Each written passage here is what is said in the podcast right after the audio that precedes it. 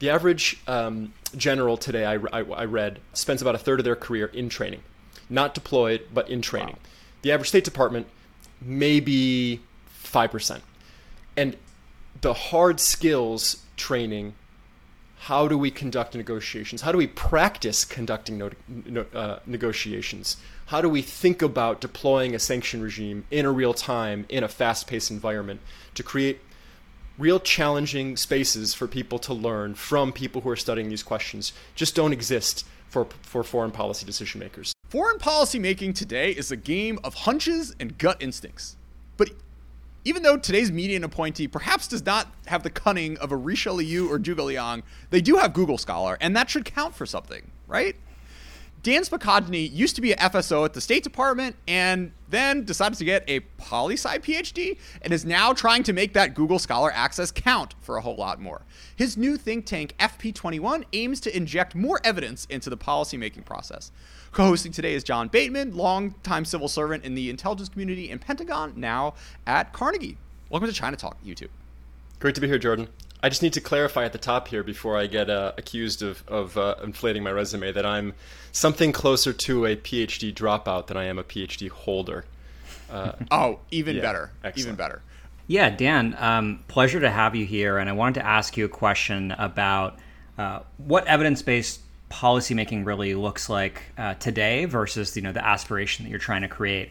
FP21 put out this terrific report in 2020, and you opened by setting a scene. And so you wanted to get the readers to imagine an NSC meeting, the National Security Council, where participants arrive prepared to defend their policy proposals with robust evidence from history, data, intelligence, and social science. And the integrity of ideas and rigorous analysis wins out over ideology, watered down recommendations, and bureaucratic turf battles. It's a really vivid image, and you're kind of helping to differentiate what things could be from maybe the not so great way that things work today or have worked over many years. So I wanted to ask you a little bit about how exactly you think that the status quo is today. How does a current NSC meeting work, or a lower level interagency meeting? Are people not showing up with history, data, intelligence? What's leading to the problems that you see today? Yeah, thanks for that question. Yeah, it's hard to characterize the policymaking process in a single status quo point here, which is, I think, part of the problem. The decision-making process is idiosyncratic. It's driven by personalities. It's ad hoc. It depends on the policy environment and the situation and the people in the room. Sometimes it's highly integrated and diverse. Sometimes it's very isolated and stovepiped. You have very different people with very different backgrounds making decisions in very, very different ways. I should say a lot of incredibly dedicated, intelligent, wise, capable people who have dedicated their lives to public service. So nothing I say here today will be trying to undermine the quality of intent or the dedication of our public servants, for whom I have an enormous amount of respect. But this ad hoc process leaves a lot on the table. It is often enormously inefficient. It often is subject to a range of very predictable biases. It's very risk averse. And when we look out at the foreign policy landscape of my lifetime, it's not exactly like we're dominating, like we're kicking butt here. It feels like things are getting harder, the world's getting more complex, and the tools that we use to try to solve those problems are getting weaker. So where do we want to go? I think that's what we should talk about through this conversation. We should critically analyze this. This should be kind of a broad-based discussion that we're all having across the public policy landscape of how do we make policy better rather than just what should we do in China? Of course, that's vital as well. So I would say just thinking about evidence-based policymaking in the broad base is too complicated. It's too much. So we think about breaking that process down into its components. At the first stage, we think of information collection and knowledge management. How do we get the information that we need available to policymakers? In the second stage, we think about how do we analyze that information. There are really cutting-edge, cool tools for extracting insight from complicated, vast amounts of information that exist today. In the third stage, we think about how to make decisions based upon the best available analysis. I think there's, we can dig into each one of these stages, and I think we should. But it's really common, I think, that the intel world or that policymakers and their staff will conduct a great analysis, and it'll kind of be ignored. If it doesn't comply with the decision maker's priors, if it doesn't support the pre-existing position, then it's, I don't really like this piece of analysis, therefore I'm going to discard it. Well, what good is great analysis if it's just discarded, if it doesn't meet the priors? I think that happens often. After decisions are made, we should be monitoring and evaluating these policies and learning from what works. We should be tracking against discrete goals, discrete expectations for, if we do this policy, we are expecting to see these results. If we don't, that's okay. Failure is common. This is a complicated world and the enemy has a vote. But we should learn from that. We should adjust our policies. We should double down on the ones that are working, and many will work. And we should pivot away from those that fail. And then we've got to, in the final stage, push all that learning, all that good process throughout the policy cycle back into the staff. How do we hire the people with the right skills? How do we promote those who are accomplishing real objectives rather than just showing up and filling seats? How do we train for the new skills that we really need in the process? So you often have people say, "Yeah, diplomacy is an art, not a science."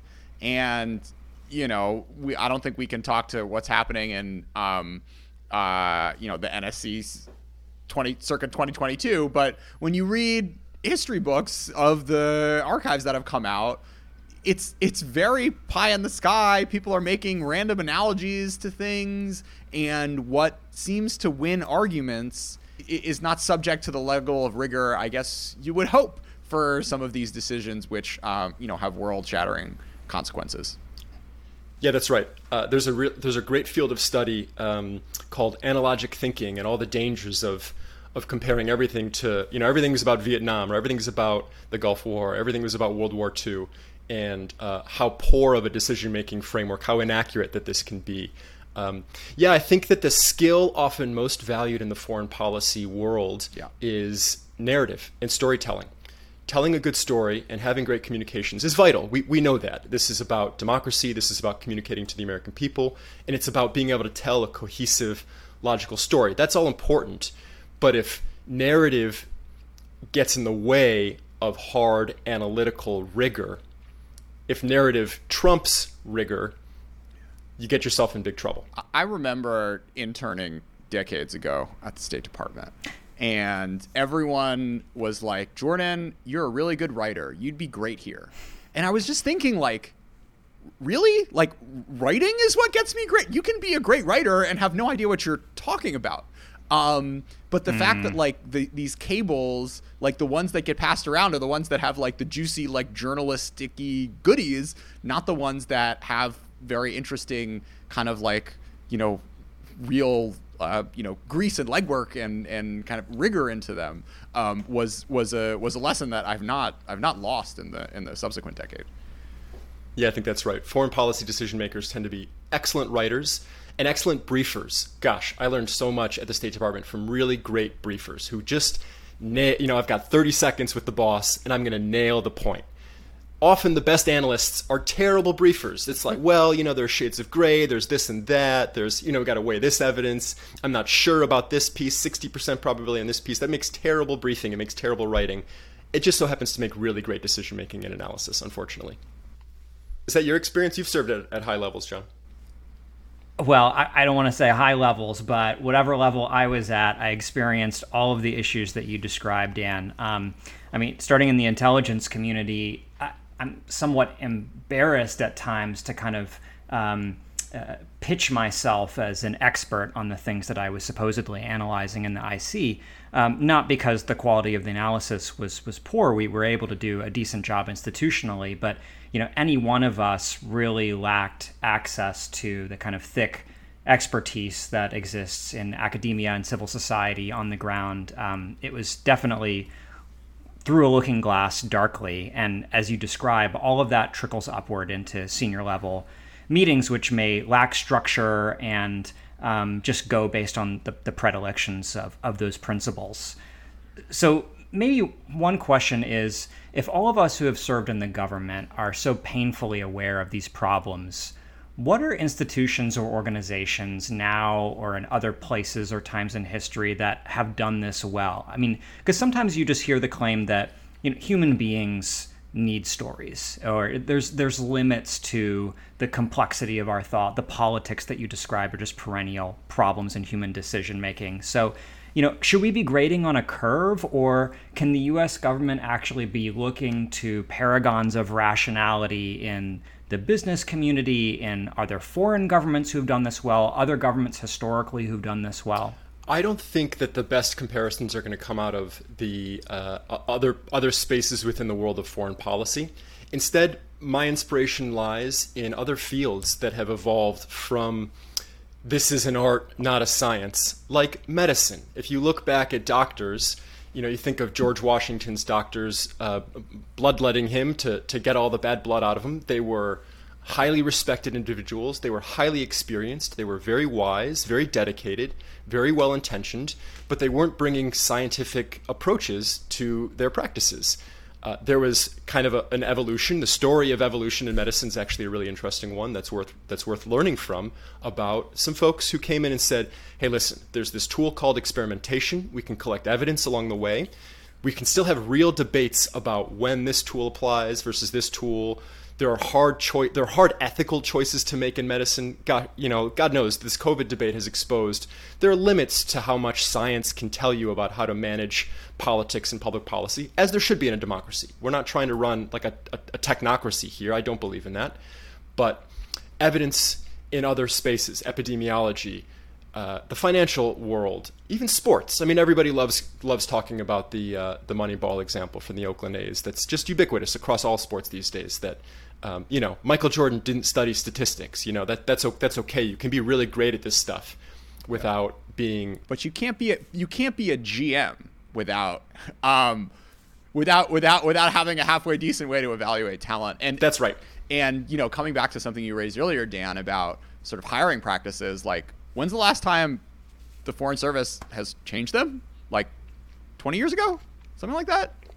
Yeah, there are small tweaks along the way, but really I think this question of expertise is really vital and really juicy. It's a question that I ask often to senior decision makers and to myself. It's a topic of my research in this organization and my dissertation before this is, what does it mean to be an expert in foreign policy? What is the stuff of the expertise? How do we really know this tool is going to work versus this tool? What are we trying to measure for? And I don't think we have great answers to that. Yeah, we need cultural understanding. We need to speak the language. We need to have a feel for places and strategy and politics. We need to have read a lot of history. That's all good. But just being Wikipedia doesn't make you a good decision maker. There's other stuff in there. And I think that that's what we need to build in this world. Mm-hmm. Yeah. Takes me back to my time in the Pentagon. One of the things that we looked at hard was professional military education. How do you create a senior four-star commander who ultimately has some kind of creative, strategic sensibility, allows them to look over the horizon, deal with the complexities of the political world, civil relations, foreign societies? It's a huge puzzle, and a lot of senior people in the military think that we haven't cracked it. I wanted to follow up on this sports analogy because I think it's kind of revealing maybe in both ways. It does seem like foreign relations is a lot like sports in that it's a competitive landscape, right? So if you're not doing Moneyball and some other country is doing Moneyball, you could quickly fall behind. But then on the other hand, the data in sports is so rich, so accessible, so clear and objective. Everyone can just directly observe everything on the field, and you're kind of, the rules of the game aren't changing. Whereas a lot of the decisions in foreign policy that seem hard or important, it's not clear whether they have neat historical precedents, or maybe a lot of what evidence-based policy involves is arguing about which precedents are relevant and which precedents aren't. So I wanted to get your take on how to tackle this kind of end problem in evidence-based foreign policy. Can we ever have enough evidence to make the kinds of unique precedent-setting decisions that a president or a prime minister needs to make as the world is constantly evolving? Yeah, that's I think the right question and the hardest question here in some respects. But let's take it apart.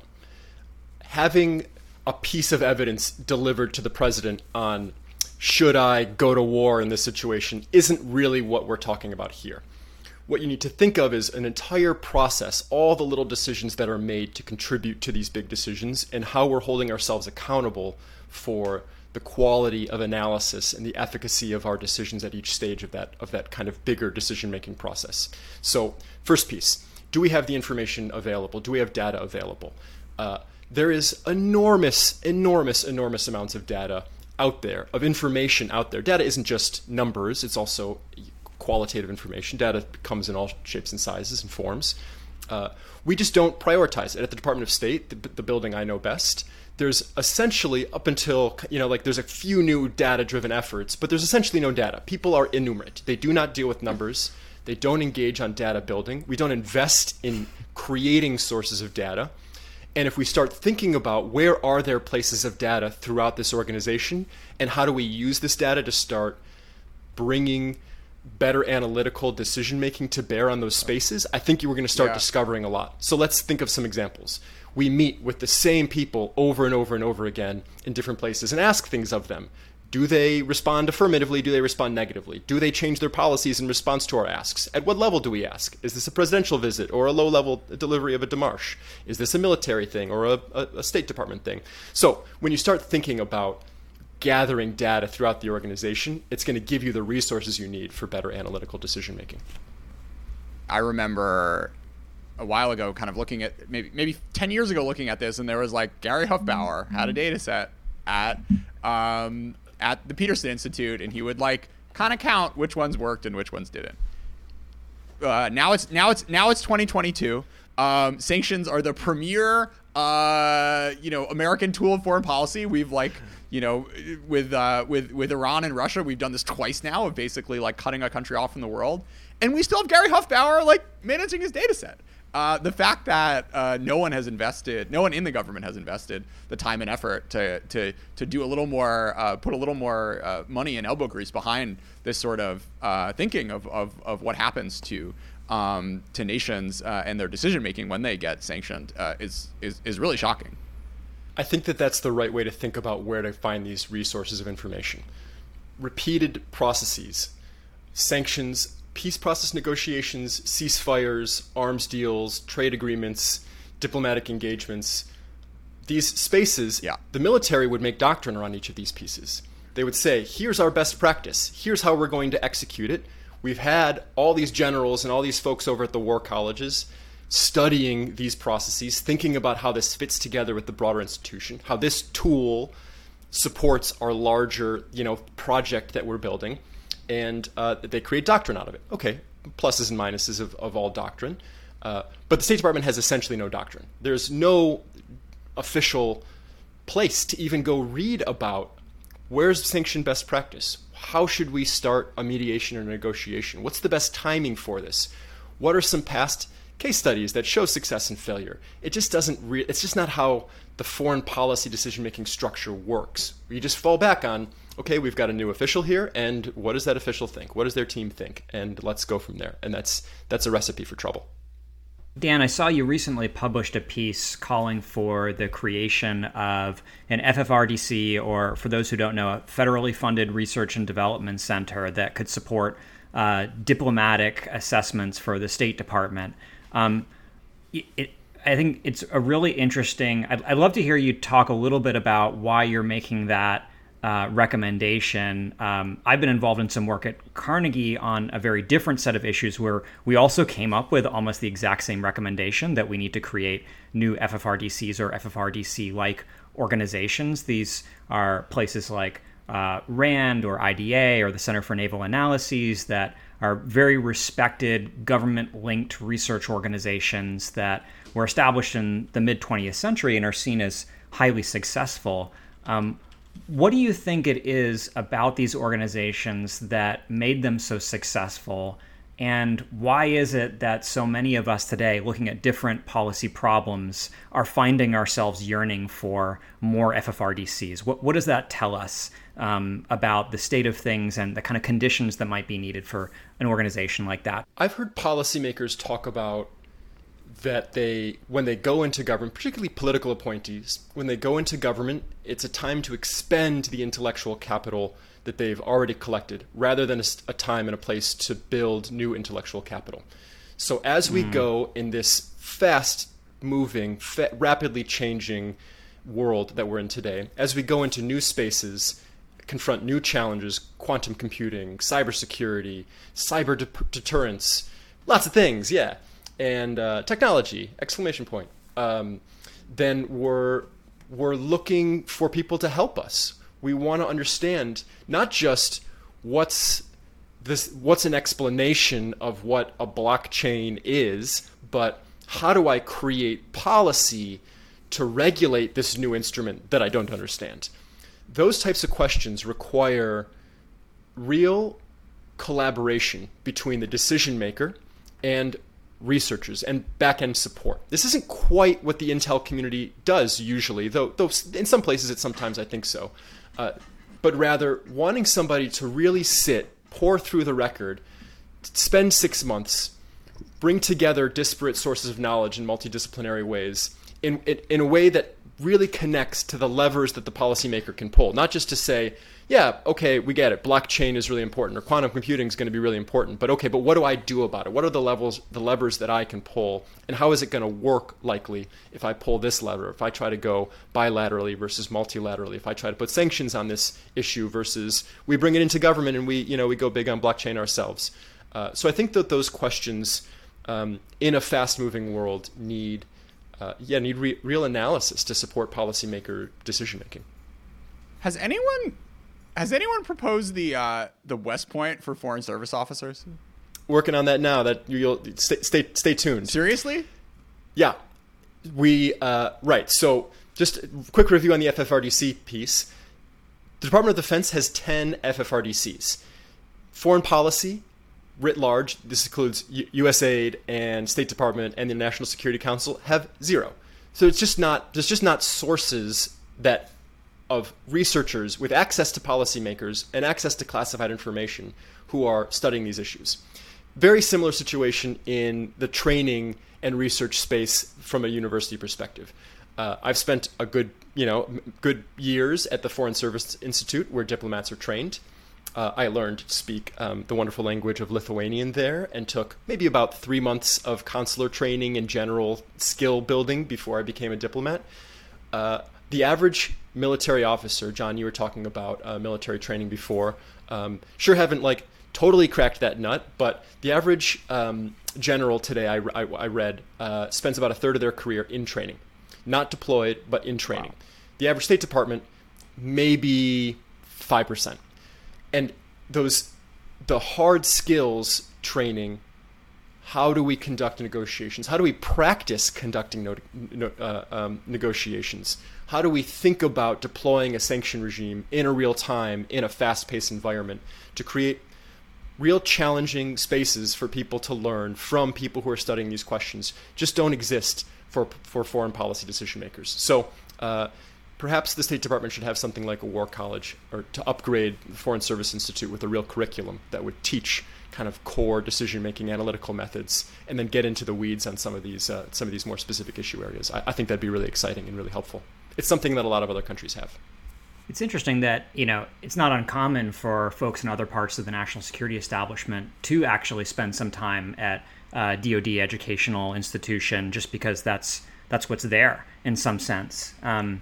But yeah, Dan, I mean, it brings to mind a couple perennial challenges that I know DOD has struggled with in military education, which is on the one hand, distinguishing between training and education, right? Training meaning learning a task that you can perform kind of by rote through a set of rules and conditions versus what we might think of as education, which is, critical thinking skills, learning how to do things that you haven't done before, maybe no one has done before.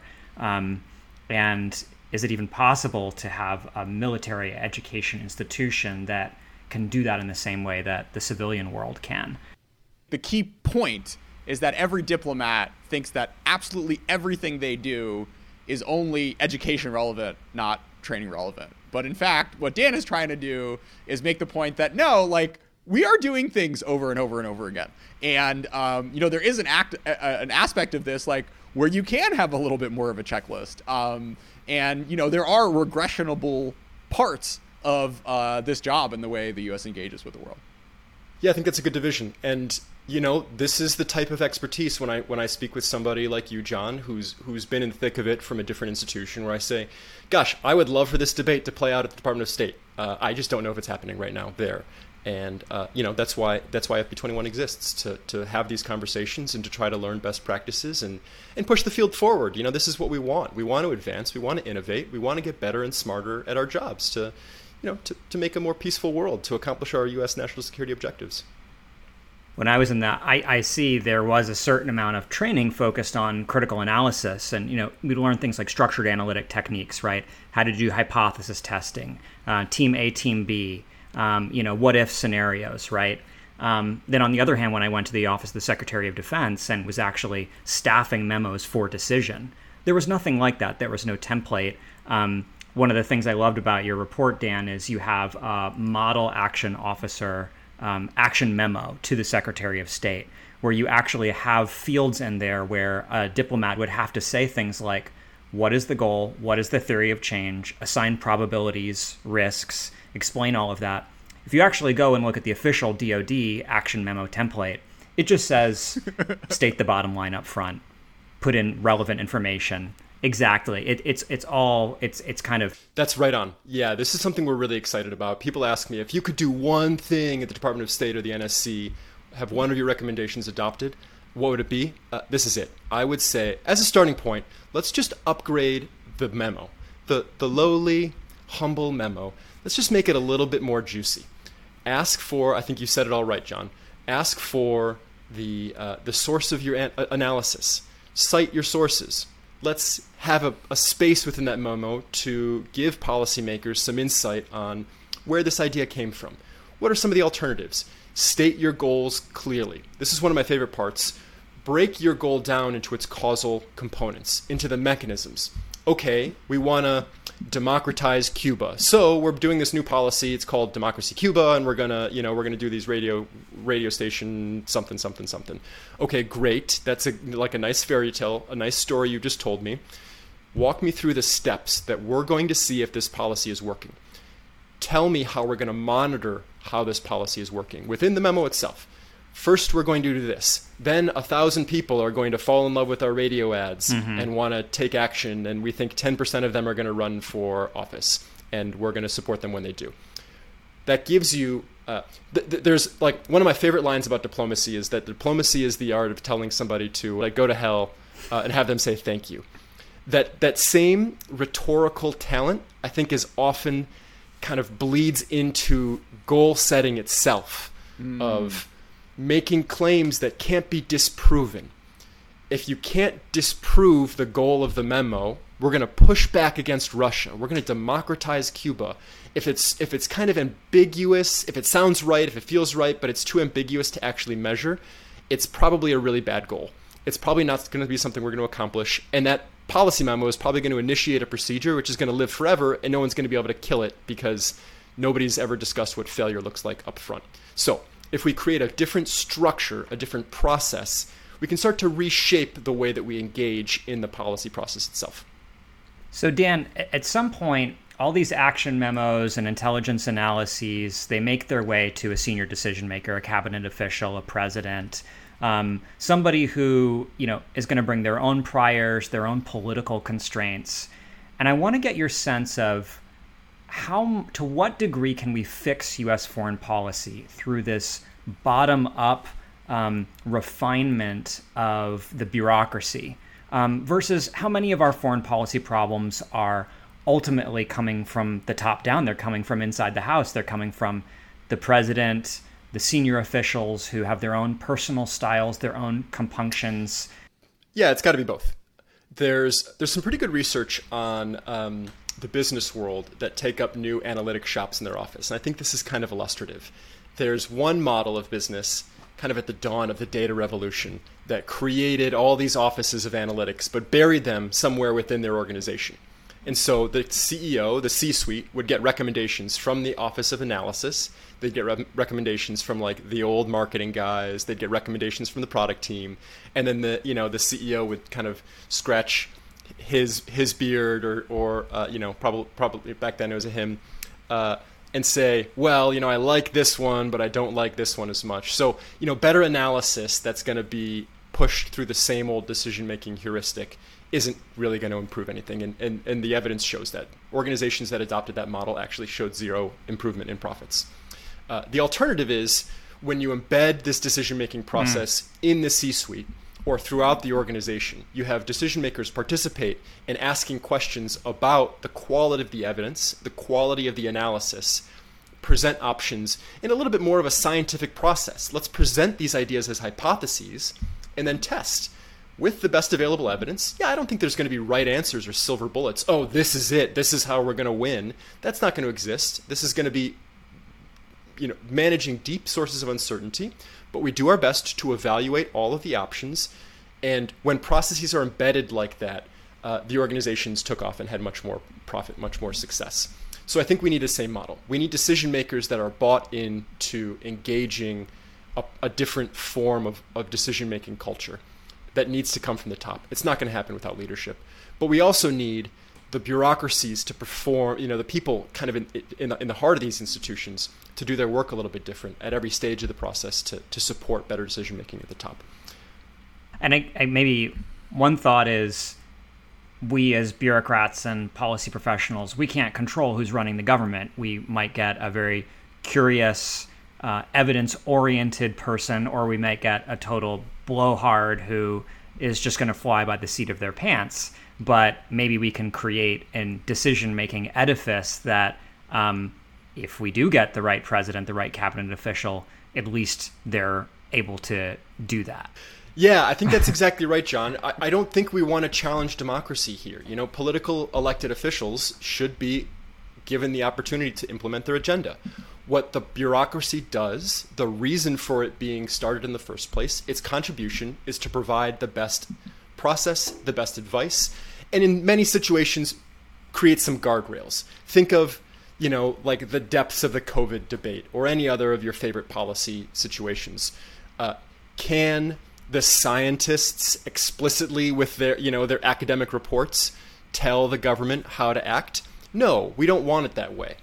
Can they inform and shape the public debate in a really productive manner when they exist? Yes. I don't see that same push and pull in the space of foreign policy between science and politics. It feels kind of like pretty deeply all politics. And indeed, when I look at my, you know, my beloved State Department and I see political appointees burrowing deeper and deeper into the organization, folks who haven't participated in the foreign policy process, I say, well, yeah, you know, if anybody can do this, then I guess anybody can do it. So sure. Maybe we just thinking about the Trump administration as like the nadir of evidence-based policymaking. Even in that administration, there were cases where kind of more evidence-based parts of the government, just through their existence, exerted some constraint or a political constraint on the administration, like when it became known that political appointees were editing climate documents, or when there was the Inspector General investigations of the intelligence community and potential politicization of analysis. So there can be some guardrail effect. Yeah, there's a lot of research on that. And also, I don't want to make this issue partisan. The Trump administration also had Tillerson and Pompeo, who both invested at the State Department in creating more analytical prowess. Pompeo started the Center for Analytics. Both of those secretaries of state tried to create new procedures for bringing data and information and evidence into the hands of decision makers. One of my favorite pieces of congressional legislation, the Foundations for Evidence-Based Policymaking Act of 2018, was a bipartisan piece of legislation. Look it up. It's really brilliant. They're telling the government, we should use evidence. We want to be efficient. We want to be effective. This isn't about politics. Are there going to be headline political partisan issues that we get to yell about until we're blue in the face? Of course. I hope so. You know, like this is like the best of a democracy is that we get to yell at each other. Are there the vast majority of other decisions where people are just trying to, like, you know, pick up trash and make the buses run on time and prevent us from dropping nuclear bombs on each other's heads? Yeah, I think we're, you know, like, we're mostly driving in the same direction here. So FP21, why a new organization? How have you tried to structure it to answer this problem? Yeah. So when I was in government, I've got this thing. I want to be effective, you know. I want to be a positive public servant. I was starting to ask a lot of these pesky questions, like a 4-year-old, of like, why, why, ma'am, why are we doing this? Like, why is this going to work? And so I kind of like had to step back away from government, dug into the academic world, and went looking for another organization that was doing this sort of process wonky, unsexy work, and couldn't really find one. There are places that pop up on the radar that focus on State Department reform for discrete time periods. There's some really great reports out there that have been produced by a lot of different organizations on how to reform this or that. That's cool. No permanent structures dedicated to this, particularly in kind of the civilian foreign policy space. There's a little bit more on the DoD front, as I mentioned, you know, as we talked about these FFRDCs in particular. So we found kind of a gap. And I found a lot of folks as I started talking about this, former Foreign Service officers. I was out in California, and man, there are so many retired State Department or resigned State Department folks out there who are now like doing their Google, Facebook, Twitter thing, who say like, wow, you know, like the tools of decision making we use in these companies just are like laughably more advanced than what we faced in government. And that's crazy. And they still feel like they want to push things to make things better. So kind of like a group coalesced around this idea and pushed it forward. And we've had a lot of success in, among folks who want to believe that there's a better way to do this. So let's do like a most to least receptive list of all of the stakeholders that matter for these sorts of questions. Yeah. I would say most receptive are, there's a certain type of civil and foreign service official at the Department of State. I don't want to make this generational, but often that's a nice heuristic, who have grown up with technology, who appreciate that things move very fast, who are very used to hunting very quickly through highly complex information environments, who kind of slam into the realities of the bureaucracy, and all the information resources that they've gathered don't quite seem useful anymore. They're not asked to really support great policy. They're not held accountable for being successful in their policies. And I think that they get really frustrated. And I think these are some of the best, the most talented foreign service officers and civil service officers and policymakers who want to solve problems. They want to bring new approaches to bear. They're often, you know, innovative. Maybe they're like a little bit different than the rest of us. And so we've had a lot of success with kind of that crew. Bigger challenge has been the highest level folks. We haven't really spent a lot of time trying to proselytize at this stage of our organization. We've only been around for a couple of years. But the most senior diplomats, not all of them, but more often, are really distrustful of the word data. When even we say evidence, they start thinking data, and they very quickly say, oh, no, data cannot describe what I do. There is no way to measure what I do. They have these antibodies against, and I'm not exactly sure where this comes from. I think it's partly just a risk aversion, a conservatism that is like baked into institutions. Yeah, I mean, it's just like the MLB scouts who like prefer looking at, you know, 19-year-olds' butts as opposed to their throw velocities, like or doctors. I mean, Dan, what you're describing is foursquare, as you know, that the journey of so-called evidence-based medicine, where many doctors will say, you know, data cannot replace my judgment as a physician. And in some respects, they're right. They're absolutely right. And we're not trying to replace human decision makers with robots. That's crazy. But the kind of the antibodies have grown so strong that they're kind of holding the door closed against processes that are going to help them be more effective in their job. So that's the argument that I try to make is, listen, this is about empowering you to achieve your objectives, to ensure that you're being more efficient, to ensure that your staff isn't wasting enormous amounts of time hunting for factoids, when you can kind of create better processes and leverage technology to provide that information at your fingertips, or avoid you kind of stumbling blindly into a disaster here. foreign policy is, in my estimation, one of the last great apprentice models in our professional world today, that you really can't get ahead unless somebody walks you into that decision-making room. You can't outcompete. You can't, you can't like win on your own in the foreign policy space. That's just not how it works. There's no market economy for foreign policy, and it's still kind of an up-or-out system within this world. So I think that's a challenge to change that we need to overcome. Yeah, and my bet is this is probably a generational thing, not you get the bill through and then like the organization changes on a dime. And it's a shame because the people with the 25 years of experience are the ones who actually would probably benefit the most and have the most to contribute. That's right. To bringing kind of more rigor into the way they're decision making, because they can contextualize and use all of their muscle memory as an addition, and kind of bring those two together as opposed to having it be set in contrast. That's exactly right. If we don't have these lessons written down now, they're the ones who own them. They're the ones who hold them, and we need to benefit from their wisdom that they've gained over the years, and share that and propagate it, and have people study it and learn from it, not just read case studies of what they did in the past and somehow glean from a case study.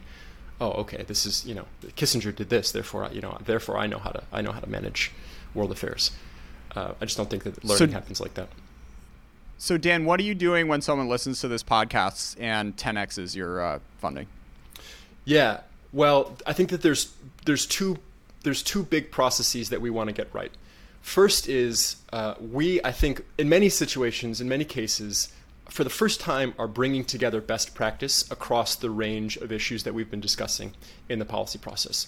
So we want to hire really great, smart researchers, people who have deep, intimate understanding with the bureaucracies in which we're engaging. Also have engaged, we're hiring PhDs, we're hiring academics, we're hiring analysts and researchers, folks who have spent a lifetime working in cognitive science, thinking about sources of bias, who have advanced analytical tools, who have used artificial intelligence and understand its limits and its dangers, and can think in structured ways about vast stores of information. So we want to bring together really, really smart minds to push the field forward and build the evidence base, kind of the evidence for the evidence. We've got a lot of strongly held beliefs here. We have some evidence to guide us, but I would love to be able to create more experimentation of, will this new memo actually create better policy? That's a big research question that could, that we would love to be able to spend money on. Mm-hmm. The second piece is how to build a coalition and how to build advocacy and how to build partners. There's a lot of people out there who care about this: high level, mid level, low level, inside the government, academics, think tankers, intel and analysts. What's been crazy in the past some years is all the support for improving civilian foreign policy coming from the Department of Defense. They're saying we need good partners here. We can't do our job effectively. We don't want to be in the reconstruction space. We don't want to be in the political analysis space trying to figure out which village is on our side or another. We need great, smart, capable analytical partners to be able to advance into these spaces. So we think we need to invest in building a coalition to get this done. There's another like fun project we're doing in the experimental space at FP21 called FP21.lab. And we're actually building some like tech prototypes, some tools, more of like a show, don't tell model theory of change. And we have like computer programmers hacking away on making cool examples of different decision-making templates. Or one of the spaces I'm like actually really excited about and think is super interesting is the field of forecasting and prediction and measurement to reduce uncertainty in spaces, and thinking more about uncertainty in decision-making and analysis processes. So I think that that's a space. The folks over at Georgetown CSET have been doing some really cool stuff in this space. I think that there's a lot of gains to be made. We just need to bring it together and then kind of custom fit tools into a department, into a national security council that's resistant to outside change in many ways. So we just need to make it happen. When I was in the IC, there was a lot of interest in bringing in some of these techniques, whether it's crowd forecasting, betting markets, wikis, just other kind of digital like aggregation tools. It was pretty immature, and I frankly don't know if it ever really amounted to much. Anyway, just I'm not really sure where I'm going with that. Yeah, the IC has innovated on a lot of these things. You know, there's an interesting story told very well by the book Super Forecasters by one of my favorite professors, Phil Tetlock, highly recommended. He started this huge forecasting tournament in collaboration with the Intel community to evaluate in robust experimental ways who was the best forecaster, who are the best predictors of future events. And they developed techniques that were consistently outperforming the status quo models by like a lot, an enormous amount, and with accuracy and effectiveness that was really impressive. The forecasting tournament died. It finished. They published their results. Everybody was kind of wowed by it. And Phil Tetlock is still out there kind of proselytizing for these issues and has created a lot of folks who think that his methods are really powerful and important. And government just kind of hasn't taken them on yet for reasons we could probably like pick apart. Institutions are sticky and hard to change. That doesn't mean we shouldn't try. So maybe that's a good jumping off point to ask about times when in the past when folks have tried to reform bureaucratic processes. I'm thinking about the Iraq War. In the wake of the Iraq War, huge strategic blunder, huge intelligence failure, many policy failures in the conduct of the war. And a lot came out of that. So in the IC, there was improved tradecraft, more highlights of dissenting views, more explicit about assumptions, new kinds of executive summaries, structured analytic techniques. And then the military, the creation of these so-called lessons learned programs throughout the military, tactically, operationally, strategically, and then more broadly a discussion about some of the basic strategic blunders, about making sure you have a clearly defined mission, watching for mission creep, understanding the limits of U.S. power. So there was this huge kind of reckoning over the Iraq War in all of these different ways. I'm curious if you have a sense of what did that come to? Have past efforts improved matters, or are we still kind of stuck in the same fundamental challenges? And what lessons does that have for today's reformers like FP21? Yeah, John, it's a brilliant research question, and one when Jordan's 10x plus funding wand is produced, we will kind of push at right away is, what is best practice to reform institutions? There's a lot of different models for how to like create momentum and the infrastructure for reform, from congressional commissions and blue ribbon panels, top-down processes, inclusive processes, kind of like single man or woman driving change, a great leader processes. And then there's also the content of those processes. How do we understand really what has been the impact of lessons learned reform or red teaming at the Department of Defense? Has the quality of analysis and the impact of that analysis on the policy process improved with upgraded analytical standards? I have a sense that those are all really great things. And my mouth waters when you talk about that for, gosh, why can't we do that at the NSC and the Department of State at a high level? And institutionalize this as kind of fundamental to the decision-making process, and kind of look back and say, God, how did we ever get away with making policy without these things in the first place? Those are the dark ages. I think we can probably produce better answers to that question over time with real research. And there are models, CIA reform. There's, that was in recent years. USA just went through a big modernization that is getting some good reviews. And there are big ones historically to bring together the military services, to create the NSC. There's all these different models of the NSC, and there's always kind of a study with any new presidency of which model of NSC decision-making, depending on kind of presidential type and relationships and all that, is most effective. So I think there's big sources of evidence to be able to make some of these decisions. I can't say that I have like a great answer yet, but we hope to produce that one day. I want to shout out very old former employer of mine, Innovations for Successful Societies, which is based out of Princeton University. And what they have done over the course of like 20 years is write case studies of bureaucratic reform. And It's not perfect. They kind of read like magazine articles more than like a synthetic or like a synthesized kind of overall take on like what works and what doesn't. But there's some really great stuff in there. And more people should be reading about how bureaucracies all around the world have changed in ways good and bad. Yeah, right. Leadership isn't just about selecting the best China policy or going to deliver the démarche to the the new president of Kazakhstan. It's about making your organization better, and I think we need to value that more and celebrate that more. So I love that, Jordan. Listening to this conversation, like there was a part of me the whole time where I was just thinking, but China's the exception. Like it's an N of 1, and they're communists, and like no one else is communist, so you can't really compare them to anyone else. Sure, if you're trying to figure out a civil war, like yeah, there's like 8 other civil wars, and you can compare them all and whatever. But maybe that's just my paradigmatic chauvinism. I don't even know.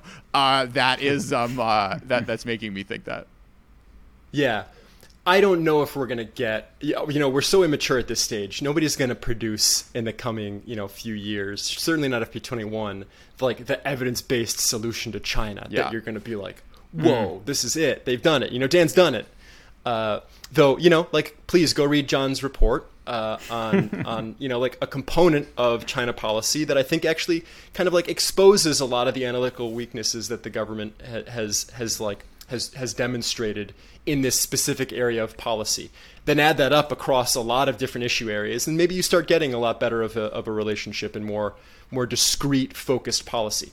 But the point of evidence-based policy isn't just at the decision-making moment. That's why I keep trying to expand the conversation to the whole policy process. Yeah. It's also about, okay, we're undertaking a very new, challenging endeavor to calibrate our relationship to the new big kid on the block and big man, big woman on the block. How do we capture information and lessons along the way, create a record of what's working so that we can help train those who are coming behind us of here's what we've done, here are all the things we've tried, here's where we're finding success, here's where we're finding failure, and to create more conversation about that evidence rather than just I'm unhappy with the process. Here's how here's my gut feeling of what we should do differently in China. It's like always kind of starting from this first principle argument, which undermines any ability to create science, to have a more scientific decision-making process in the future. So I think we've got to start somewhere. I think having metrics, having clear goals, evaluating those goals along the way is something we need to be doing now.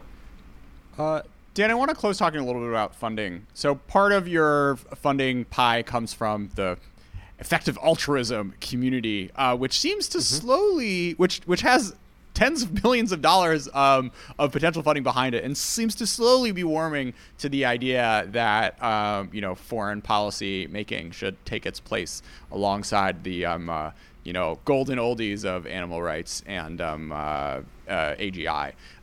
What's your sense of how this world is, or how this world is processing these sorts of questions? Yeah, I've been really inspired by the world of effective altruism.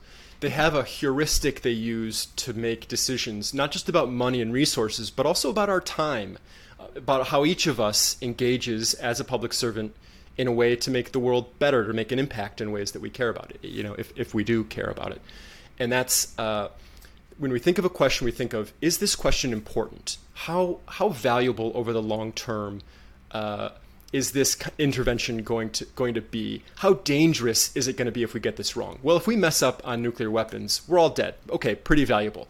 If we mess up on artificial intelligence and the worst science fiction novels come true, that's a really bad situation. We better like focus on this stuff. Okay, important. Number one. Number two is tractability.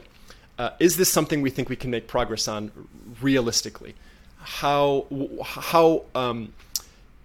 malleable are the decision makers in this space? How much partisanship is there on this issue already? How locked into positions are folks? So we kind of need to evaluate how tractable an issue is. And third, the question is, how neglected is it? If everybody's already focused on this, already thinking about it and already working on it, maybe it's not as good of an investment space as if really we're the only ones doing it in this space. And so if we can be successful, then we're really going to advance the conversation.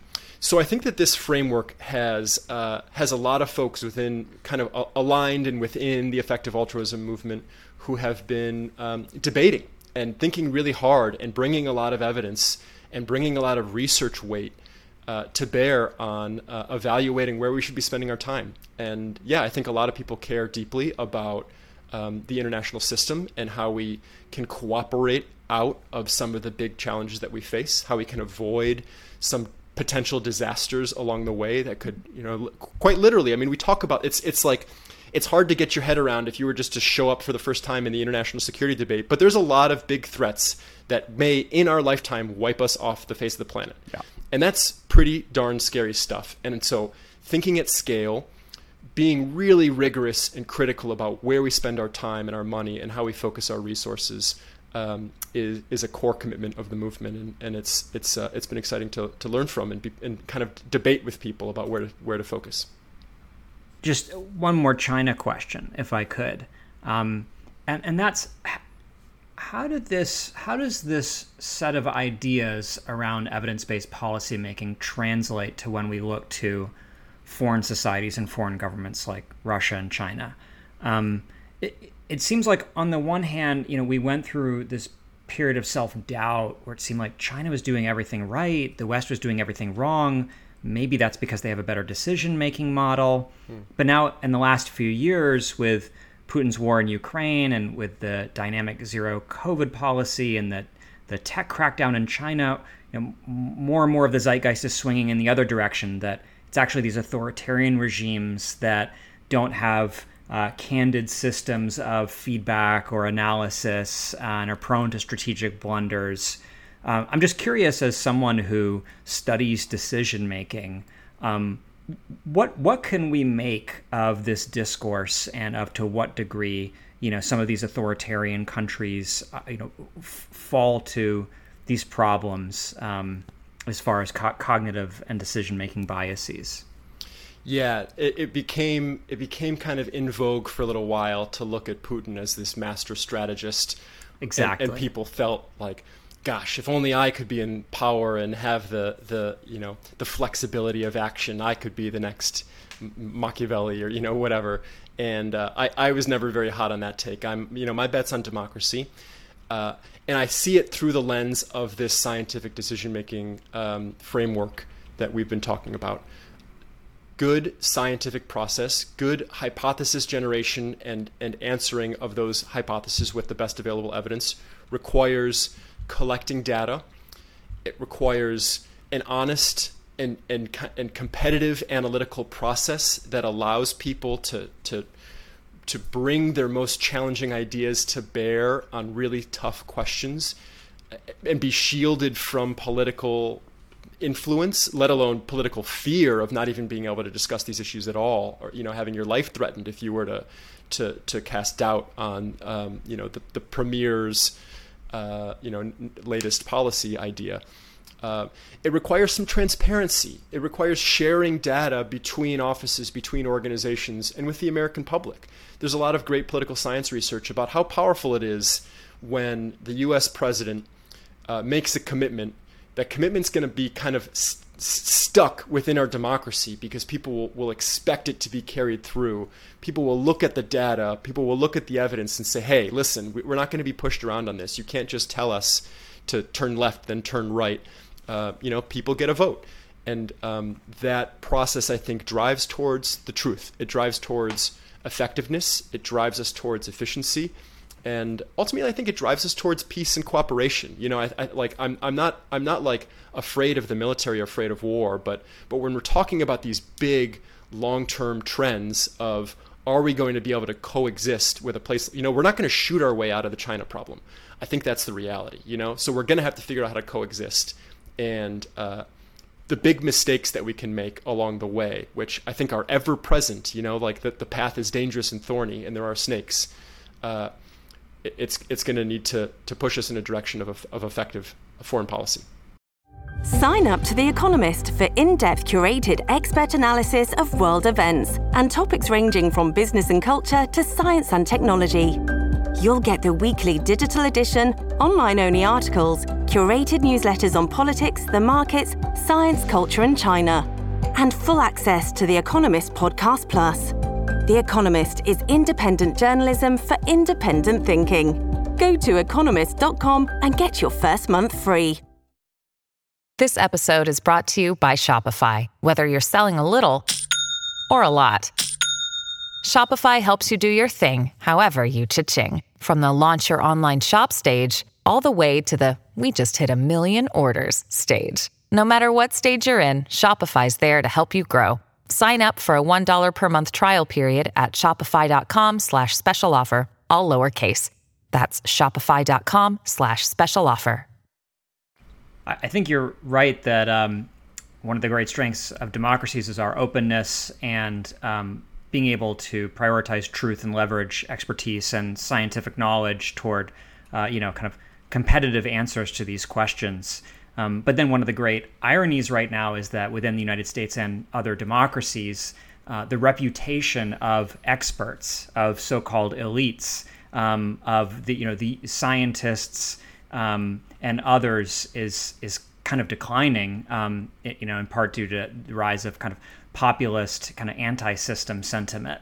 I guess I wonder if, is there a political constituency for evidence-based policymaking?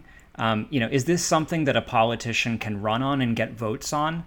Or is this something that they kind of need to do behind closed doors and still present to the public this romantic vision of strong leadership, going with their gut, following, principles or beliefs that are just in their heart that they've held for years? Yeah, that's a good question. I don't want to get out of my depth on the politics this crazy, beautiful country we live in. But I think that there's a political constituency for effectiveness. And I think that's the pitch, that you can make whatever promises you want about how your government's going to run, but you and your party and your constituency, your ilk, are going to be held accountable for that. And I think that that's what this improvement that we're talking about speaks to is accountability. And listen, I'm not so hot on the experts right now either. I look across a lot of different planes, and a lot of the people that I read grow up and were told we're the smartest and we're going to be right on these issues have turned out not to be right on a lot of the things that matter. And that doesn't mean that we should overthrow the system. It means we should learn. It means we need to find new experts. We need to ditch the old books, learn from them, update them, create new experiments, develop new fields of evidence, and be better than we were yesterday. And as long as we can keep doing that, I think we have a bright future ahead of us.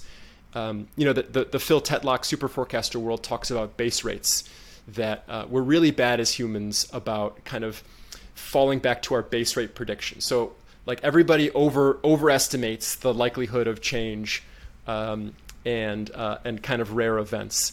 This country is still generally stable. Experts still generally get a vast majority of things right. Things generally work. Are there some really scary trends happening? Of course. But I think the death of expertise argument, or the anti-elite argument, has some truth and value in it. And those of us who are aspire to be experts on one issue or another should take it seriously and hold ourselves accountable and say, I really screwed up. There's a cool little feature in the New York Times today about what the columnists got wrong. I would love to see more of that kind of throughout our policymaking and political process, of people being Yeah, but if you actually read the columns, half of them are hedging 3/4 of the time. It's actually really embarrassing. Yeah, well, that's like great diplomats. I think right. But the instinct is good. And I think we should do a lot more of that and deepen in that. And if it came from within the bureaucracies, all the better. I think there's a risk of talking about these things, of sounding too optimistic. And I'd be curious what you think we in this conversation are missing, or what the threats are what the downsides are, or what the obstacle, the unforeseen, the unspoken of obstacles are. I'm always curious to hear intelligent folks like yourself kind of reflect on what we're missing here. To me, the number one threat has to be politics. We have a hierarchical system of government in which, you know, the most powerful institutions are political, and the politics of our country are deteriorating. So it does seem like that is going to inevitably lead to a deterioration of decision-making and governance capacity.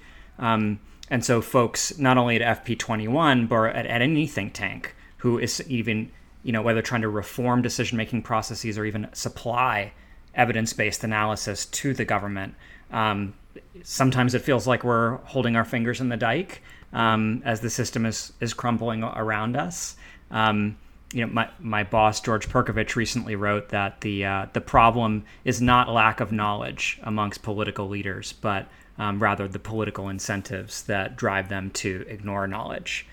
So I think probably, Dan, you know this better than anyone being in a think tank or creating a think tank, you know, there's a certain amount of wondering of, does this work? That's my big fear. And then maybe the related thought would be, do the decision makers actually share your diagnosis? Like if you were to ask, you know, in 2003, if you were to ask President Bush about the war in Iraq, is he making evidence-based policy? He would probably have said yes, right? He would probably have said, yeah, I'm going based on, you know, the intelligence that is being provided to me, the analysis of my experts, and just my knowledge, just the factual knowledge that the human heart longs for freedom. And, you know, so you would say, yeah, that's all evidence. So, you know, that would be kind of just another kind of question to explore, is to what extent do political and senior civil service leaders actually accept the idea that they're not doing evidence-based policy today, or what counts as evidence? Yeah, I think those are good points. Jordan, what do you think? Turn the mic around. I just think it's going to take a while, because I think people are stubborn, and I think the sports analogy is actually pretty apt. But the thing about the sports analogy is there's a forcing function, right? Is like your team starts to lose compared to the competitors, and there are the field, it's so obvious what winning and losing is, and you know there are seasons, and there's like time to reflect and whatnot, and you know I just came up with 10 excuses for why you can't apply this to China. I'm sure everyone can come up with a million excuses why it doesn't apply to them. Countries can come up with excuses about why it doesn't apply to them. So making the case, I think like the believers are going to be into it. And then I don't think the non-believers are going to go anywhere for another decade or two. And I don't think they're really going to buy in. And there's not the forcing function of, why am I spending the same amount of money as this other team, but they're twice as good? Because that hasn't happened in like other policy areas, which almost feel more tractable, like, you know, education policy or healthcare, where your sort of data points are, you know, you have data sets in the hundreds of millions of outcomes, and you can do cross national stuff very in a very straightforward manner, but you're still not having, but sort of this discourse hasn't sunk into that those policy arenas as well. So this feels really to me like the final frontier almost of bringing evidence into policy, and it's going to be an uphill battle for a long time, because I think finding those wins is finding like the tangible like case study wins is going to be really a really hard challenge. And even if you do find them, I still don't think you're gonna convince a percentage of the folks out there, which may end up being like a majority veto for a number of years, if not decades. Which doesn't mean you shouldn't do it, but it's tough. I mean, just to say though, I mean, two things from this conversation that gave me hope that I didn't come in with. One is your point, Dan, that some of the stuff that we're describing is actually somewhat easy and cheap, like reformatting an action memo, or creating a new facilitation process for a meeting, at least at lower levels where you don't have kind of political appointees sort of running the show and unable to be herded by such a facilitator. Those things don't require years of study. They could potentially be implemented. But the reforming the action memo, the reason it's such a good idea is if it works, it will force everyone into this mindset. But I think even if you reform the action memo and people don't buy into it, they won't do it the right way. But that's the other thing from this conversation that gave me some hope, is the realization that the bureaucracy actually has some political power. Right? To the extent that the problem in our system is political decision making, there actually is a sense amongst many that the experts in the country are worth listening to. And when there's a leak, for example, that an intelligence assessment was ignored. I mean, look at the intense interest post the Afghan pullout as to what the intelligence community told the administration when and why. That's because people actually really care what knowledge they had and whether they acted on it. So I think, you know, the bureaucracy is not outside of politics. To some extent, it has a little political valence to it, at least a little.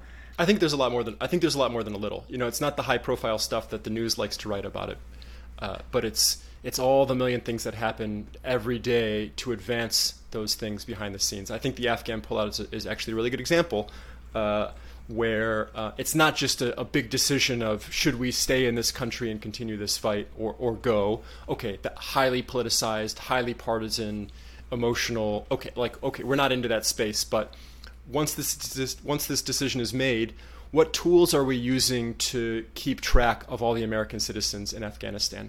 How do we conduct this process in an evidence-driven way? Peel back the curtain and look at what the State Department, you know, how the State Department handled it. And I think you're going to be a little bit terrified at, like, you know, the pencil and paper, the Excel spreadsheets getting messed up and things like that. That's like, okay, this is the easy stuff. You know, we've been given our marching orders. Everybody wants this to succeed on both sides of the aisle, and now we've just got to execute it well using the best tools, and those tools aren't available to us because we haven't prioritized it. And there's nobody around here that you know, like, understands how to, like, think about big, complicated, messy data sets and how to like geolocate information, or, you know, like whatever it is that needs to be done. There's, like, you know, no foreign services are taught this. Foreign service officers or State Department officials are taught this. So it's at every place throughout the bureaucracy. It's more fun to talk about, like, the big stuff. But I think a lot of the advances we're going to see is on the day-to-day stuff. It's going to start becoming more habitual and more obvious that, of course, we need to bring evidence here. And where do I find this evidence? You know, we're kind of returning back to where we began. Maybe I should go look at Google Scholar and see what the latest research was on this. Maybe I should call up that scholar and say, hey, you know, like, what do you think about this? Not just like, what do you think about China? That's often what we ask these academics, and they're like, well, I don't know. That's not what I research. But, like, how do I design a better hypothesis-based question here, and then evaluate evidence on both sides to make sure we're coming to the best place on this particular area? And I think that there's going to be a lot of people in this country who are going to be willing to jump in and help. And how are you implementing your evidence decision making in your, you know, management of your small but mighty how many person right now organization? We have 11 paid staff. Oh, that's real. Okay, that's real. Yeah, it's real. Oh, this is real. Oh, it's a real organization. Holy shit, it's a real organization. Okay, some of them are interns. We pay our interns. Yeah. Jordan, your question is great, and one of my favorite things in the world to talk about. Like, these are meta questions. This, you know, we have kind of like a rule-ish in FP21 that we don't want to make recommendations. We don't want to proselytize about some new process that we don't use ourselves. So when we talk about managing knowledge, well, we darn well better have better internal knowledge management processes at FP21. When we talk about thinking probabilistically about decision making under complexity, we try to bring some of that to bear in our analytical and decision-making processes. And I love talking about internal business operations. Since COVID, I think a lot of organizations are going all virtual. We're virtual and asynchronous largely as an organization, and designing organizational processes that allow us to spend a lot of time doing deep work. We don't use email. We don't try to Slack each other all day or ping each other. Do the thing, do the analysis, do the research that you were asked to do. Put it in a place where we're all going to see it. Don't make us all hunt for the information wherever it's going to be in the organization. Certainly don't silo the information. You have to produce everything on like the organization's space. And we're all going to read and engage with that. And then when you come together as an organization, we're debating based upon kind of a shared understanding of the best information available, whether it's a business decision or a research decision or whatever. So Dan, is this like a psychological response to spending time in the State Department and having literally zero control over anything when it comes to this sort of stuff? Yeah, I've like organizational trauma. It's like my coping mechanism is I'm going to like, I need to have a great probably. Yes. Okay. I was going to say that the term that comes to mind from the tech world is eating your own dog food. Meaning that if Microsoft creates Microsoft Teams and foists it on the rest of the world, well, they actually have to use Microsoft Teams within Microsoft. They have to use it. And that's kind of the proof is in the pudding as to whether these techniques work. That's right. I will say, like, China Talk has now gone from one employee to two. And when that happened, congratulations. I had to stare myself in the face and be like, wow, our Notion is disgusting. And then I spent half an hour and I cleaned it up and I just like feel so much better about the world. Cause like it's rational what happens when I record it. And then I'm not gonna Jordan, that's exactly it. That's a huge emphasis that every organization needs to like take up every so often. Particularly when new people arrive, which in big organizations is like, kind of constantly, you need to clean up your systems. You need to upgrade your processes. You need to like go look for the better tools. You need to ditch the old stuff. You need to like go, organize your files. You need to learn. You need to create an evaluation process and learn what's working and ditch the old stuff. If you don't do that, you get stuck in the wrong century, which is where I think a lot of our organizations are. Yeah, I guess there is like a totally different approach that one could take to this stuff. And maybe I'm more of this kind of, somebody called it the magpie style of, thinking is a creative process. You read as much as you can, you kind of file it away, it slowly changes your neuronal connections. And, ultimately some kind of, useful product comes out of it. And I think maybe that works for some kinds of... You haven't gotten into this like knowledge management shit, John? I have not. There's such a dark... It's so deep. It runs so deep. This came up in the IC. Oh, man.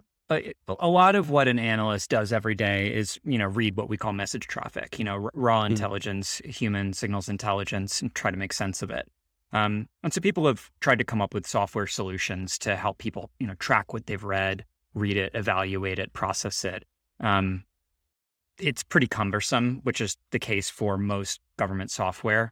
And there's a whole bunch of reasons really, that we could just dive a rabbit hole of, government software processes. Dan, maybe that's kind of something that your organization could take on at some point. Yeah, we've thought about that. I mean, that's a big rabbit hole, as you mentioned. My starting point belief is that it's really never like you never really want to go first to the tech software solution. These are all behavioral things. You create behavioral moments in the bureaucracy that require you to go evaluate and update your existing process, or you don't. And if your organization can't learn, then your software is going to be outdated in 3 months, no matter what how new it is.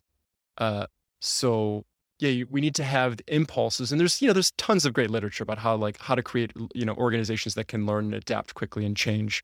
None of that best practice is like adopted at the Department of State. I can't speak for Intel or DOD, but if you don't have those impulses, if you don't have those habits, if you don't incentivize cleaning house and learning how to share, reflexively share processed and unprocessed knowledge and share and be transparent about your decisions and be transparent about how you're evaluating the efficacy of those decisions, then you're not going to do it no matter what the software tells you to do. So, I think it's like behavior first and then tech. But we have some wild Obsidian advocates in my organization. It's like an Obsidian versus Notion fight sometimes. Let me tell you a little bit about it. So we're building, part of what FP21 Lab is doing is building like this new memo format. I'm just going to go on and on because I'm obsessed with this stuff. Sorry, you guys have to listen. What Obsidian does, as I understand, is it allows you to tag chunks of information within a document. So you don't organize at the document level, you organize at the block of information level. So you can and then you can think of your information in a networked environment where you can evaluate then the interrelationships between different types of knowledge, regardless of which document they came from. Is this hard evidence? Is this, signal intelligence within the China space for, people who are identifying threats? And you can kind of like pull up all that knowledge in an organized way. So it's just an organizational system, but it's much more granular rather than this old hierarchical model of like dumping stuff into like Windows folders. Kind of like broke all of our brains of how we should like filing cabinets. That's just not how you store information in a modern information economy. Should I give you a little tour? Go ahead. And while you're doing that, you're giving me PTSD back to my IC days, because one of the major knowledge management problems for anyone working in the classified world is remembering where you learned something and what level of classification it is and with what compartmental caveats. Yeah. And I think people who have not done this work might be surprised at the kind of cognitive load that takes up. And for me, it would really just come down to like visual memory, something written at the secret level versus the TS compartmented level might just appear differently as a document depending on its source. And so I would kind of call to mind like what the paragraphs looked like. Was it written in all caps? Was there a watermark? And was the cover page blue or red? Exactly. Yeah. That's what keeps you out of trouble. Yeah. Dan, you're a small organization, so you may not have time for this, but is there a part of your research or time or brain that's devoted to the study of think tanks? There's folks like Dan Dresner who've written articles and books about it. There's on think tanks, there's the Think Tank Watch blog, there's, lots of kind of writing and thinking about the evolution of think tanks. Even at Carnegie, we have some internal histories that have been published about, our founding and kind of how the think tank ecosystem has evolved over the decades. Is that something that you can devote resources to analyzing and kind of being your own version of evidence-based think tank construction? Yeah, we did a lot of that in the early days of trying to build an organization that we thought would benefit from what we thought worked. I read the Dresner stuff and the On Think Tank, both for, so there's two ways I came at that literature. One was like, what type of organizational design did we want? Which is about as hard of decision-making that I've ever had to make in my life. It's just kind of like infinite number of variables, 3-dimensional, 4-dimensional chess, matching resources with strategy, with staff and people. It's kind of the biggest challenge, challenges are good, to be clear, but it's the biggest challenge that we face. And for my study, my dissertation study, which is kind of still ongoing, on what does expertise look like and how does information make an impact in the political space? So there's like interesting books about how science causes politics, how research and how think tanks cause politics. I was really into the academic, this big literature, not literature, but this like big set of writing and speculation about the bridge between policy and practice. Or I'm sorry, this, my words are failing me. The academic policymaking divide. And so I think a lot of it fits into there as folks kind of locate themselves on that scale. Yeah, I think that stuff's super valuable, and we should, John, I think we talked about this a little bit before, but I think it'd be really cool. And, you know, in the funding world, funders are thinking a lot about this too, and want to support organizations that they think are going to not just replicate tried and true methods, but are going to innovate and have impact in different and new ways, given, you know, our rapidly evolving society. Yeah, it'd be cool if there was more kind of like hard evidence in this space for us to benefit from and learn from. Yeah, there's definitely not enough. You know, since we were talking about EA before, and one of the more interesting things that I've found is the Open Philanthropy case studies of philanthropy, including philanthropy focused on ideas generation. Mm-hmm. And so they go through some interesting and evocative case studies about, for example, the kind of neoliberal intellectual movement or the law and economics movement as highly successful 20th century examples of this, but that also those worked because of certain conditions were present. That's right. You know, like, for example, in those case studies, you know, vested interests that can contribute large sums of money over a long period of time to those ideas. And not everyone has the luxury of that. That's right. Yeah. And I think one has to be aware in this space of the incentives that Jordan was talking about before, that the incentives to chase funding, to subtly shift your language or your results. Mm-hmm. To play either a political or to placate or please a potential or current donor are real. And again, I think it comes back to transparency, that when you hide the ball on how you're producing analysis and how you're doing your work, it's a lot easier to like allow that bias to flourish and really affect you when you're more transparent. Even within the organization, you know, your own staff is going to keep you accountable. People want to be working on stuff that they think is going to matter, not just like, you know, none of us got into this for the money, you know, like that's not it. Right. Yeah. So I think having conversations about, you know, we've got like a whole internal monitoring and evaluation regime that people hold me accountable for, you know, we've got like all these indicators and it's like, hey, what do you guys think? You know, like, is this working? How am I doing? You know, like, am I helping you? Is this Notion stuff? Is it getting in your way? Are we spending too much time with knowledge management and not enough time on something else? These are questions we ask, you know, quite regularly. Not a lot of organizations of your size probably are devoting resources to that kind of self-analysis. Bravo. Yeah, we wouldn't do it if I wasn't if I wasn't blabbing about this all over the place. You know, it's much easier not to. Just shape the political message on the flip side, but yeah, we're trying to hold ourselves accountable to the and drink our own Kool-Aid here. So yeah, it isn't. I mean, like, I think the smart ones do, because it's just such a force multiplier, especially when you have constrained resources, right? I mean, I think you can make the argument in the opposite way. John. It's a great point. Yeah, that's the right message, Jordan. You're right. That's what I mean.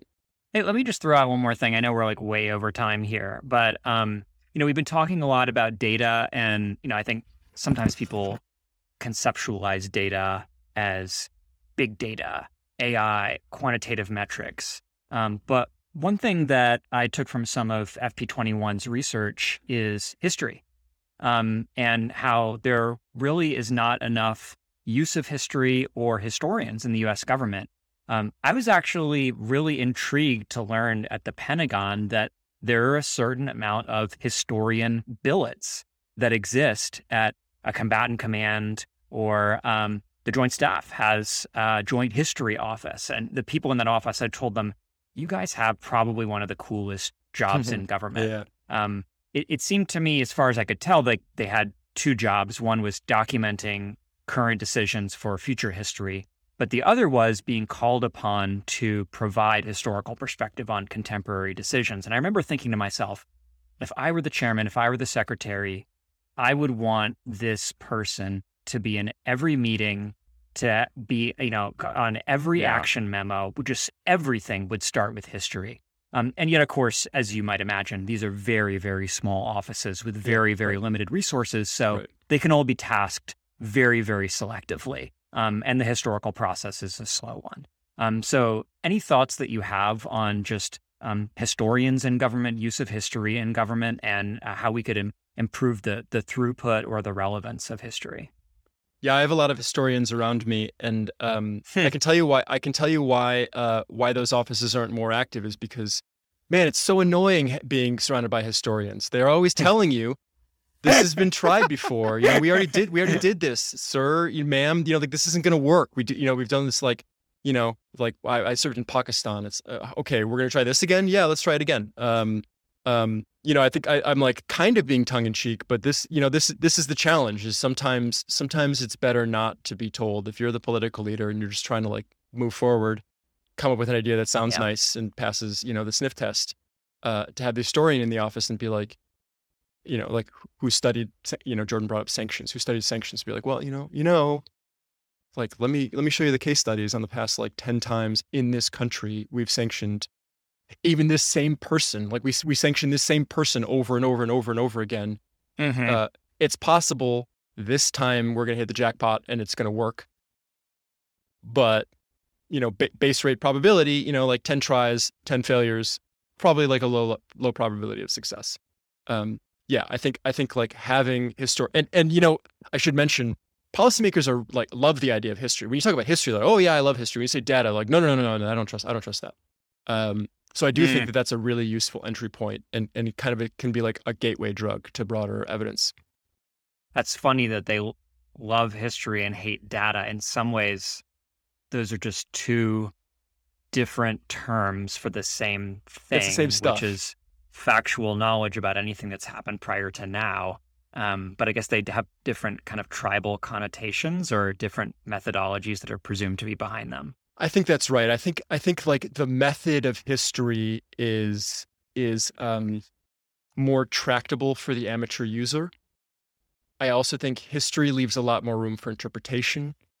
It's less prescriptive in its result, and many historians I think don't. I'm not a historian, so I don't want to go out on too far out on this limb here. But I think that there's a difference between a social scientist making a causal, putting forward a theory, testing that theory and having kind of like a simplified model of the world with some evidence behind it, where that little piece, that little slice controlling for everything else is supposed to inform your decision making. That's like a different and perhaps more threatening approach than saying, well, here's a long form, deep description of exactly what happened during the Berlin airlift. Hey, before we move on, I just need to plug. I ran an evidence-based decision-making process on my favorite question I've received in a long time about the outro song for this podcast version, and we collected data. We did really high level research. We did surveys, and we came down on what I feel confident is the best possible choice. And so I just wanted to plug that at the end. This is a real treat for a song. Well, Dan, I don't even know what the song is, but I'm so confident in the process that you executed that I'm just going to guarantee that it'll be the greatest outro song ever. It's an infallible process, and it's not going to be the greatest song ever. That's not the goal, but it's going to be the right song for this challenge. Ends, ways, and means aligned. All right, Dan, can't wait to play your song. Have a great day. Yeah. Hey, it's been enjoy chatting with you guys. Really appreciate this, and would love to keep the conversation going. It's it's like, let's make some better foreign policy. This country needs it. We don't just passively perceive the world, we actively generate it.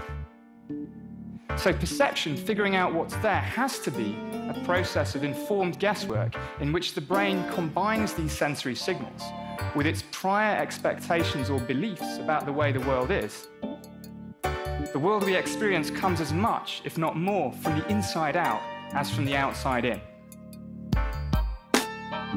Let me show you how to be a good Bayesian and change your predictions after taking information in. And if you're thinking I'll be less than amazing, let's adjust those expectations. foundations. Less a Bayesian is someone who cares about evidence and doesn't jump to assumptions based on intuitions and prejudice. A Bayesian makes predictions on the best available info and adjusts the probability, cause every belief is provisional. And when I kick a flow, mostly I'm watching eyes widen, maybe cause my likeness lowers expectations of tight rhyming. How would I know unless I'm rhyming in front of a bunch of blind men dropping placebo-controlled science like I'm Richard Feynman? Is it because of my looks or the fact that I talk like I'm mad for books? Either way, in the ecosystem of rap, I'm the platypus. So my patron saint on stage is Reverend Bays. Just watch me update the predictions in everyone's brains, teaching a crowd about probabilistical statistical science. For instance, if the president's a proving degenerate liar, remember your priors and be skeptical whenever he's testifying. Is it always inaccurate? No, but you discount outliers, especially when he's testifying about non-citizens, Muslims, African Americans, and other victims of dog whistling, bigoted, unconscious bias, unreliable information. The antidote is to learn how to think like a Bayesian. So let me show you how to be a good Bayesian. Change your predictions after taking information in. And if you're thinking I'll be less than amazing, let's adjust those expectations. Let me show you how to be a good Bayesian. Change calculations after taking fresh data in. Those predictions that your brain is making, let's get them on a solid foundation. It was 2009 and I was opening for Nas. Predicted they would love us, hypothesis was wrong. Crowd presented evidence, booing while I rhymed. They'd rather hear the message or New York state of mind. Was it my flow? No, I hardly lacked ability. Rapping with agility, check the probability. Not likely to give up under fierce choleric scrutiny. Refused to stop the show, though their peer review was news to me. Confusing me like the anti-science right. I was dripping like the ice caps. Yes, it was not my night, but I kept it Bayesian, cause the lane I'm in is solid. Anticipate results with my a priori knowledge. So never let a hater shower you with data that tells you you should quit. Drop the mic and be like later. Two more songs, then like OJ, I was out. Saw Nas backstage and thanked and grabbed my bag, and then I bounced. Let me show you how to be a good Bayesian. Change your predictions after taking information in. And if you're thinking I'll be less than amazing, let's adjust those expectations. Let me show you how to be a good Bayesian. Change calculations after taking fresh data in. Those predictions that your brain is making, let's get them on a solid foundation. Felt like I was still a baby when I first learned to be a Bayesian. I would find myself within a constant state of frustration before the day begins. On Facebook, my sample consisted of people I called my friends, who self-aggrandized and posts constantly aligned with the latest trends, using inconclusive evidence to assess a probability that people would never examine what is true and accept a lie willingly. From my observation came a question: are people really so naive? Or is there a correlation between make-believe and what is on the screen? Cause it seems that we have forgotten this. The truth and politics are opposites. Humans are intelligent, and that's the layup of a hypothesis. So I would conduct an experiment by laying down a simple rap and wondering would every one of the people who heard each line call it fact, even if it were verifiable, supportable, sustainable, considering the source. Would anyone ask how the info is attainable? So I analyzed my data, the context in which I framed it in. 50% would agree with me, taking the info I gave to them. Maybe if I was the platinum pop star rocking football stadiums and not a little known rap artist whose status strictly subterranean, I can conclude they would place a higher value on the power of my cranium. But minds are forever changing them, and that, my friends, is Bayesian. So let me show you how to be a good Bayesian. Change your predictions after taking information in. And if you're thinking I'll be less than amazing, let's adjust those expectations. Let me show you how to be a good Bayesian. Change calculations after taking fresh data in. Those predictions that your brain is making, let's get them on a solid foundation.